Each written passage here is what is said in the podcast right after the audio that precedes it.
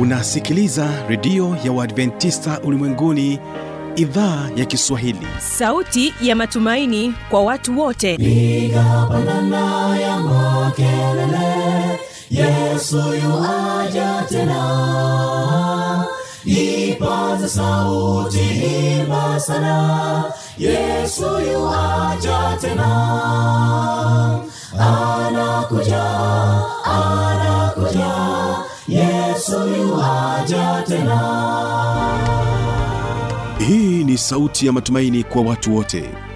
Inayokujia kupitia redio ya uadventista ulimwenguni awr toka kila kona ya dunia tunasikia vita njaa maafa. Hivyo washiria marejeo ya mwokozi. Piga panda ewe mlinzi yesu yuwaja tena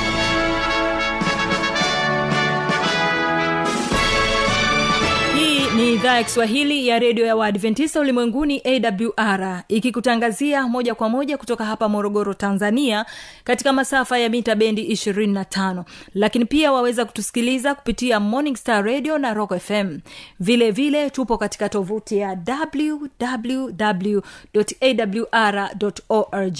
Kupitia kisima fm unatupata katika masafa ya mita bendi 89.7 karibu msikilizaji katika kipindi hiki kizuri cha biblia ya kujibu kwa siku hii ya leo. Mimi ambaye ni msimamizi wa matangazo haya naitwa habi machilu mshana. Karibu tuwe sote. Msikilizaji kwa kuanza kipindi chetu hebu tuwategee sikio mikongeni sda kwaya na wimbo unaosema enyi watu wa mungu. Mara baada ya hapo tutasikiliza kipindi cha biblia ya kujibu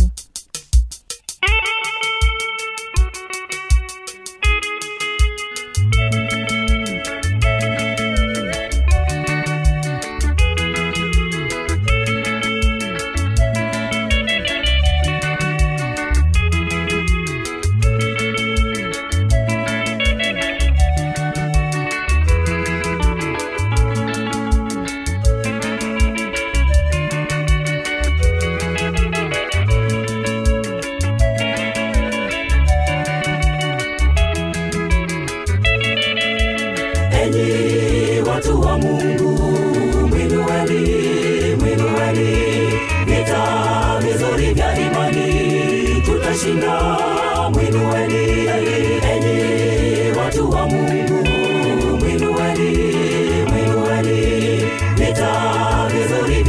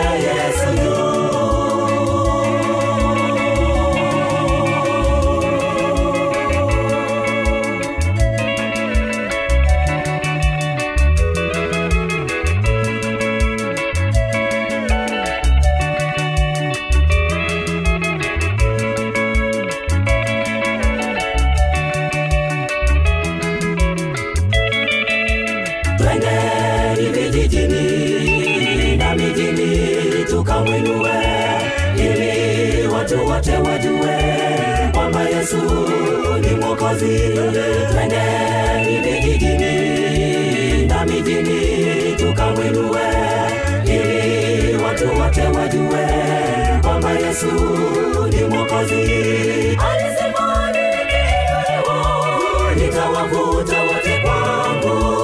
Alisema nitawavuta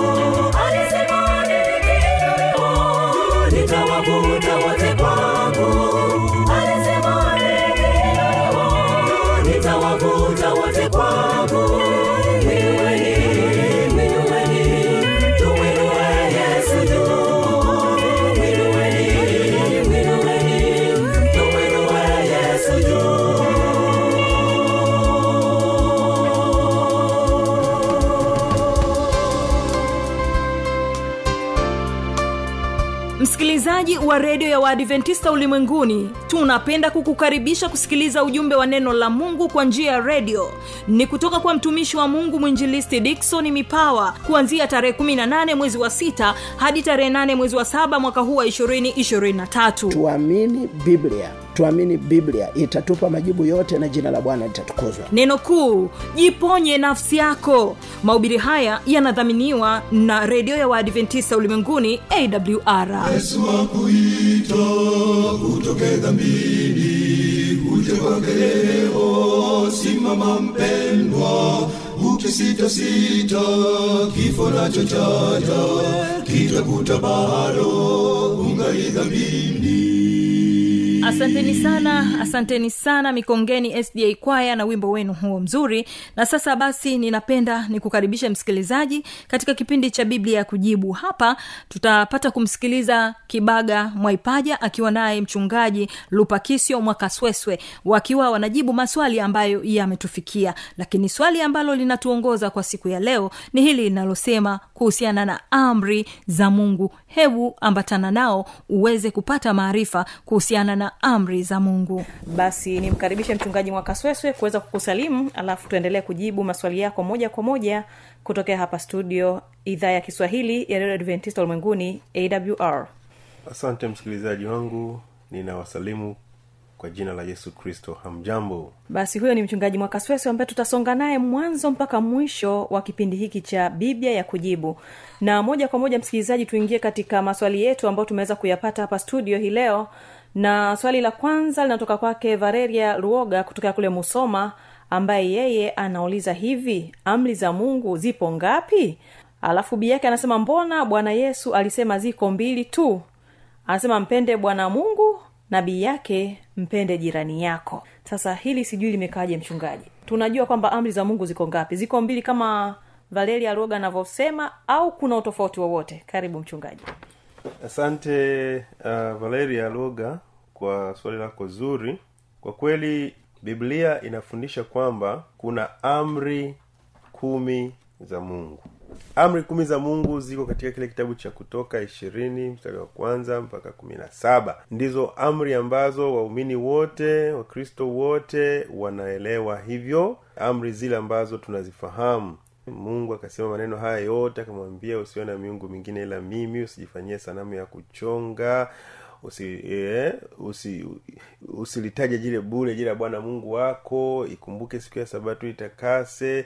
Waheshimu baba. Amri zote hizo mpaka kumi. Kwa hiyo ziko kumi. Kwa hiyo amri za mungu sio mbili.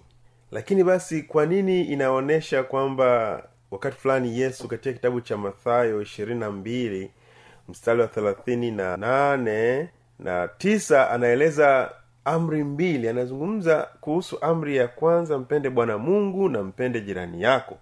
Labda tusome kidogo katika biblia kitabu cha mathayo ishirini na mbili mstari wa thelathini na nane thelathini na tisa anasema hii ndiyo amri iliyo kuu tena ni ya kwanza na ya pili yafanana nayo nayo ni hii mpende jirani yako kama nafsi yako.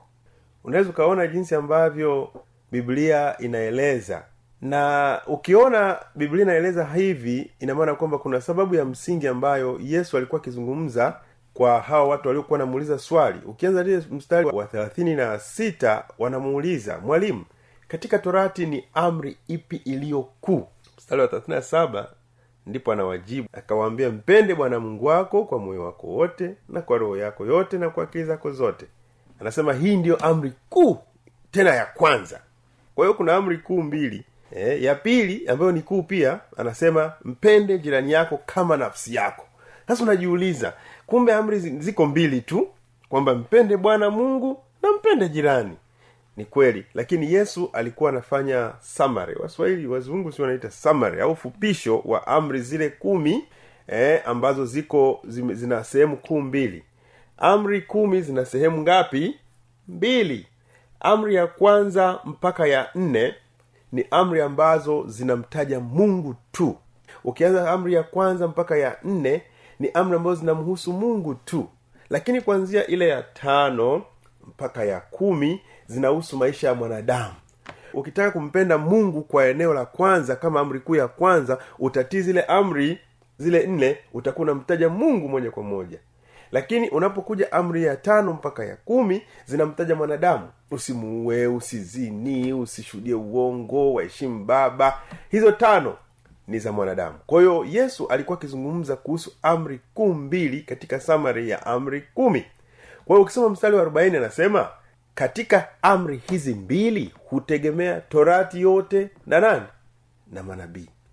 Kwa hiyo yesu kwa kusema hivyo alikuwa anaichukua amri yote kama torati yote ikitegemea eh, kumpenda mungu na kumpenda mwanadamu pia vile vile. Kwa hiyo unapo kama utampenda mungu hutakuwa na sanamu hutachonga masanamu hutaabudu hutataja jina bure la bwana hutavunja sabato.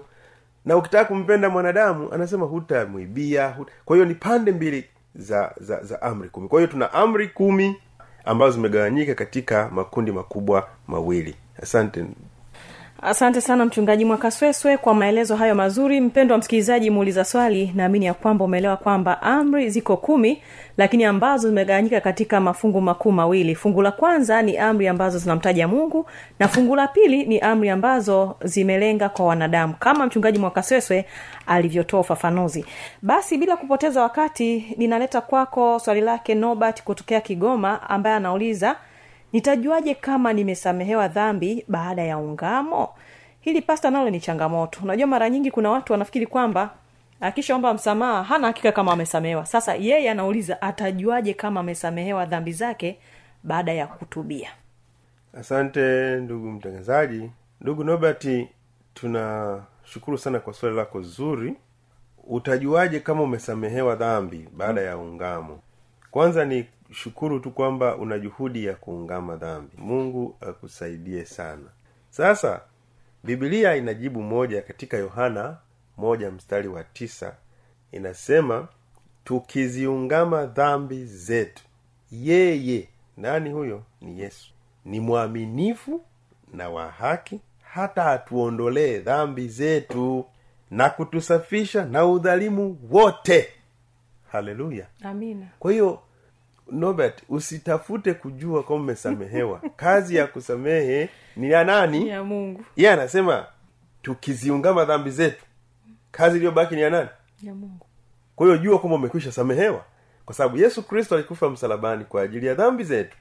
Kwa hiyo kama umechukua zoezi la kusema mungu nisamehe mimi mwizi jua kwamba tayari umesha samehewa. Kwa hiyo unapochukua zoezi la kuungama ungamo ni kuacha kabisa kwa hiyo wewe ukishaanza kumwambia yesu mimi nataka kuacha amini umesamehewa. Kwa hiyo tunaposema kwamba ni- nitajuaje? Utajua tu kwamba uibi siku hiyo na wewe ulimwambia yesu sitaki kufanya nini? Kuiba. Yes. Kwa hiyo uzoefu ni nguvu ya mungu ndio inayofanya tubadilike tabia. Kwa hiyo ndivyo inavyokuwa pendwa mchungaji ninahisi pengine anapata shaka kwa sababu kuna wakati ametubia na anaamini ameacha lakini anajikuta anarudia tena kufanya hiyo dhambi. Ndio maana sasa anaona kwamba mbona kama sikusamewa ndio maana ule uwezo wa mimi kutokufanya hiyo dhambi ambayo naifanya pengine unakuwa haupo. Unahisi ninahisi kwamba ndo, ndio maana hili swali lake ni kama anatamani kufahamu. Sasa atajuaje? Kama ameshaamini kwamba anaweza kuwa amesamewa lakini bado anarudia. Hili limekaaje mchungaji? Anakuwa na dhambi tu. Eh, unaporudia dhambi hujue kwamba wewe umefanya nini? Huja huja hujataka kutubu. Kuna maneno mawili. Kuna kuungama mm-hmm. na kutubu nini tofauti yake mchungaji kuungama ni kutaja mm-hmm. dhambi kutubu ni kuacha okay kwao ni vitu viwili tofauti mm. kwa hiyo anakuwa hakutubu mm. pengine aliungama mm. zambi bado anaitamani lakini mm. ni kama anataka mungu amsaidia iache lakini wakati huo anaitamani unapomchukua mtoto ameiba sukari unapomchapa mzazi anaposema baba nimeacha ni sitarudia tena pale anaungama anataja dhambi zake. Mm-hmm. baba sitarudia tena. Lakini kesho utamkuta amekudokoa nini? Sukari. E, haku, hakuto, hakutubu. Aliungama. Ila aliungama kwa hiyo watu wengi tunajua kuungama lakini hatutubu. Okay. kwao ni zoezi la roho mtakatifu liweze kuwepo ndani ya maisha yetu. Zoezi la kuacha. Hilo ni nguvu ya mungu ya roho mtakatifu mpaka itutawale ndipo tunaachana na lile tendo. Kwao ni uzoezi la kila siku. Paulo anasema ninakufa kila siku. Mm-hmm. kwao anasema msidhanie kwamba nimeshafika. Yeye anasema mi sijafika bado. Napambana na dhambi lakini naamini kwamba mungu nimeshamwambia nime amenisamehe asante sana. Naamini ya kwamba mpendwa msikilizaji kwa ufafanuzi huo utakuwa umeelewa kwamba unapokuwa umetubu dhambi inaondoka kwako. Lakini basi unapokuwa umeungama una uwezekano mkubwa wa kuweza kuirudia dhambi. Lakini lengo letu kubwa ni kwamba tukifahamu kwamba yesu alitufia msalabani tunapaswa kutubu na kuziungama vyote vili kwa wakati mmoja ili mungu atusaidie kutembea katika uh, njia sahihi tunalo swali lake ndugu patrick hosea kutokea kule iringa ambaye yeye anauliza dhambi isiyosameheka ni dhambi gani hiyo? Amemaliza mchungaji.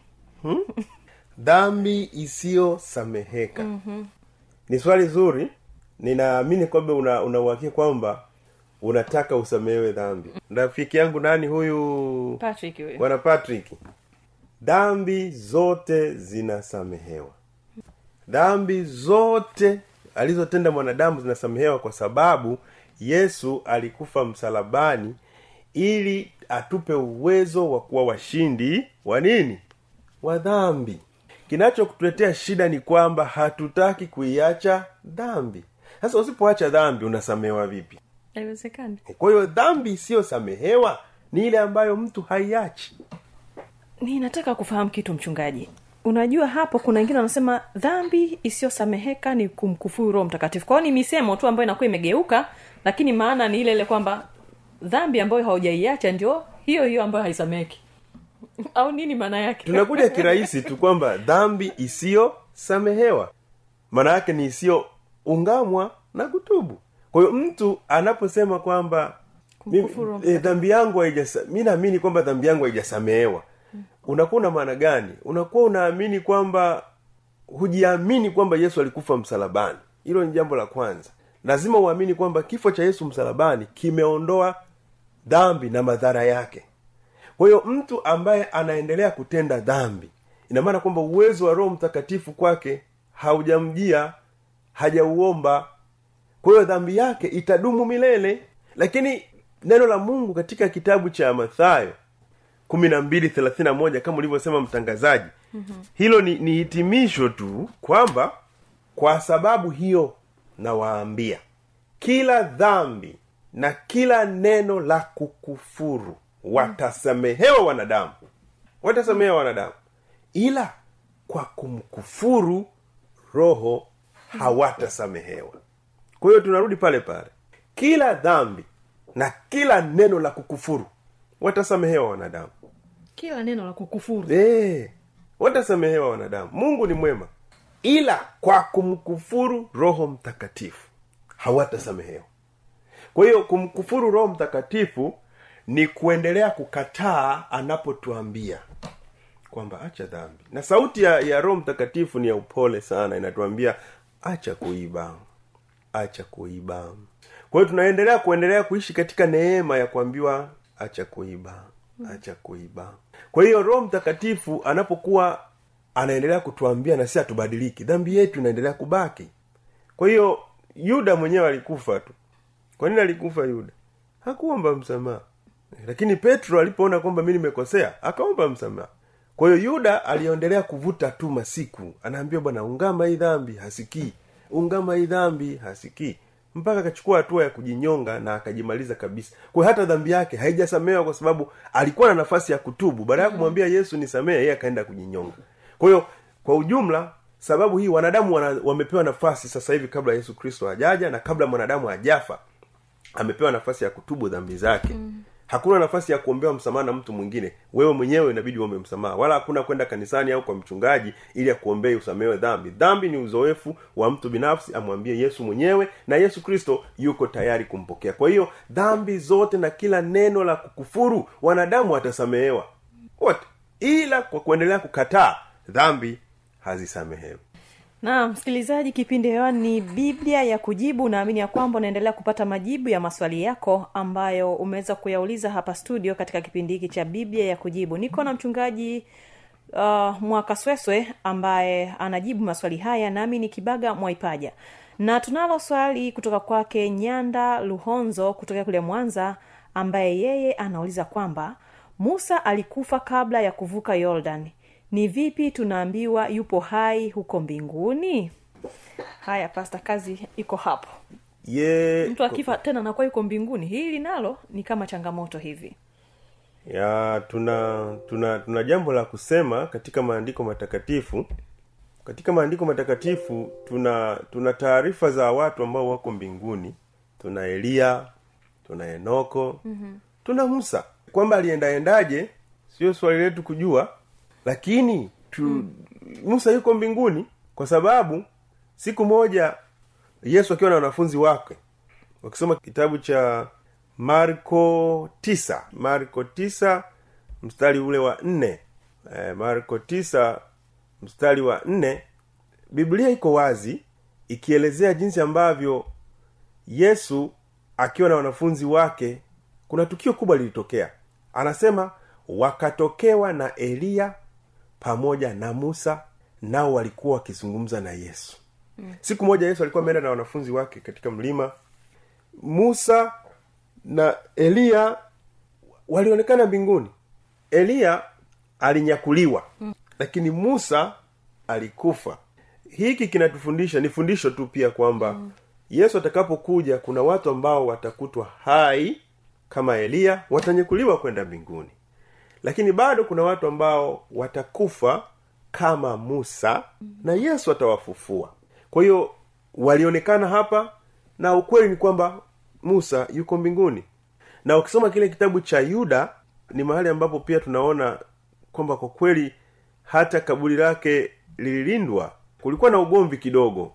Kuna kitu ambacho kinaelezwa katika maandiko hapa kinasema kitabu cha yuda moja mstari wa tisa kinasema lakini mikaeli malaika mkuu aliposhindana na ibilisi na kuhojiana naye kwa ajili ya mwili wa musa hakuthubutu kumshtaki kwa kumlaumu bali alisema bwana na akukemee kwa hiyo kwa, ufupi ni kwamba musa alikufa na siku moja akaonekana mlimani pamoja na yesu. Kwa hiyo yesu tunaamini kama waumini kwamba yesu alimfufua na yuko mbinguni na tukiwa washindi wa dhambi tutakutana na musa mbinguni. Na msikilizaji nipende kukushukuru sana kutenga muda wako kuweza kutegea sikio kipindi hiki cha biblia kujibu tokea mwanzo mpaka tunapofikia tamati kwa siku hii ya leo. Kumbuka ulikuwa nami mtangazaji wako kibaga mwaipaja na niseme asante sana kuchagua kwa pamoja nami. Sikuwa peke yangu nilikuwa naye mchungaji lupakisio mwakobela mwakasweswe. Basi hatuna la ziada tukutane kipindi kijacho kama cha leo. Kwa heli msikilizaji inawezekana kabisa ukawa umepata swali au una changamoto au unahitaji kufahamu zaidi. Namba za kuwasiliana ni hizi hapa. Anakuja anakuja yesu tena. Na hii ni awr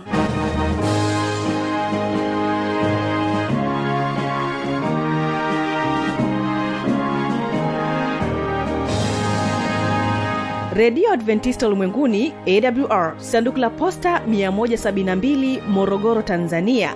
Anwani ya barua pepe ni kiswahili at awr org.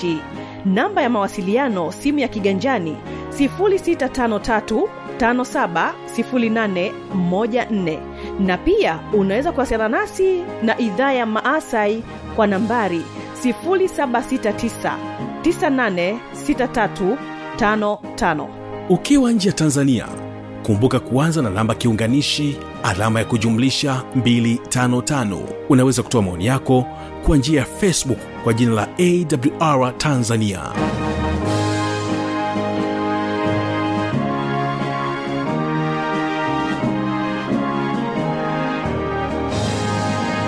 Na kwa kufikia hapo basi sina la ziada. Nimekuwa msimamizi wa matangazo haya naitwa habi machilumshana nikutakia usikilizaji mwema wa vipindi vinavyoendelea. Kumbuka tu ya kwamba kesho tutakuwa nacho kipindi cha mafundisho makuu. Napotoka studio ninapenda nikuache nao mikongeni sda kwaya na wimbo unaosema angalia saa. Barikiwa na matangazo haya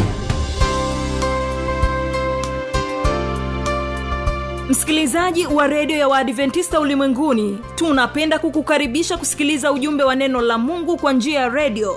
Ni kutoka kwa mtumishi wa mungu mwinjilisti dikson mipawa kuanzia tarehe 18 mwezi wa 6 hadi tarehe 8 mwezi wa 7 mwaka huu wa 223 tuamini biblia tuamini biblia itatupa majibu yote na jina la bwana litatukuzwa. Neno kuu jiponye nafsi yako. Mahubiri haya yanadhaminiwa na redio ya waadventista ulimwenguni awr yesu akuita utoke dhambini uje kwake leo. Simama mpendwa ukisitasita kifo nacho chaja kitakuta bado ungali dhambini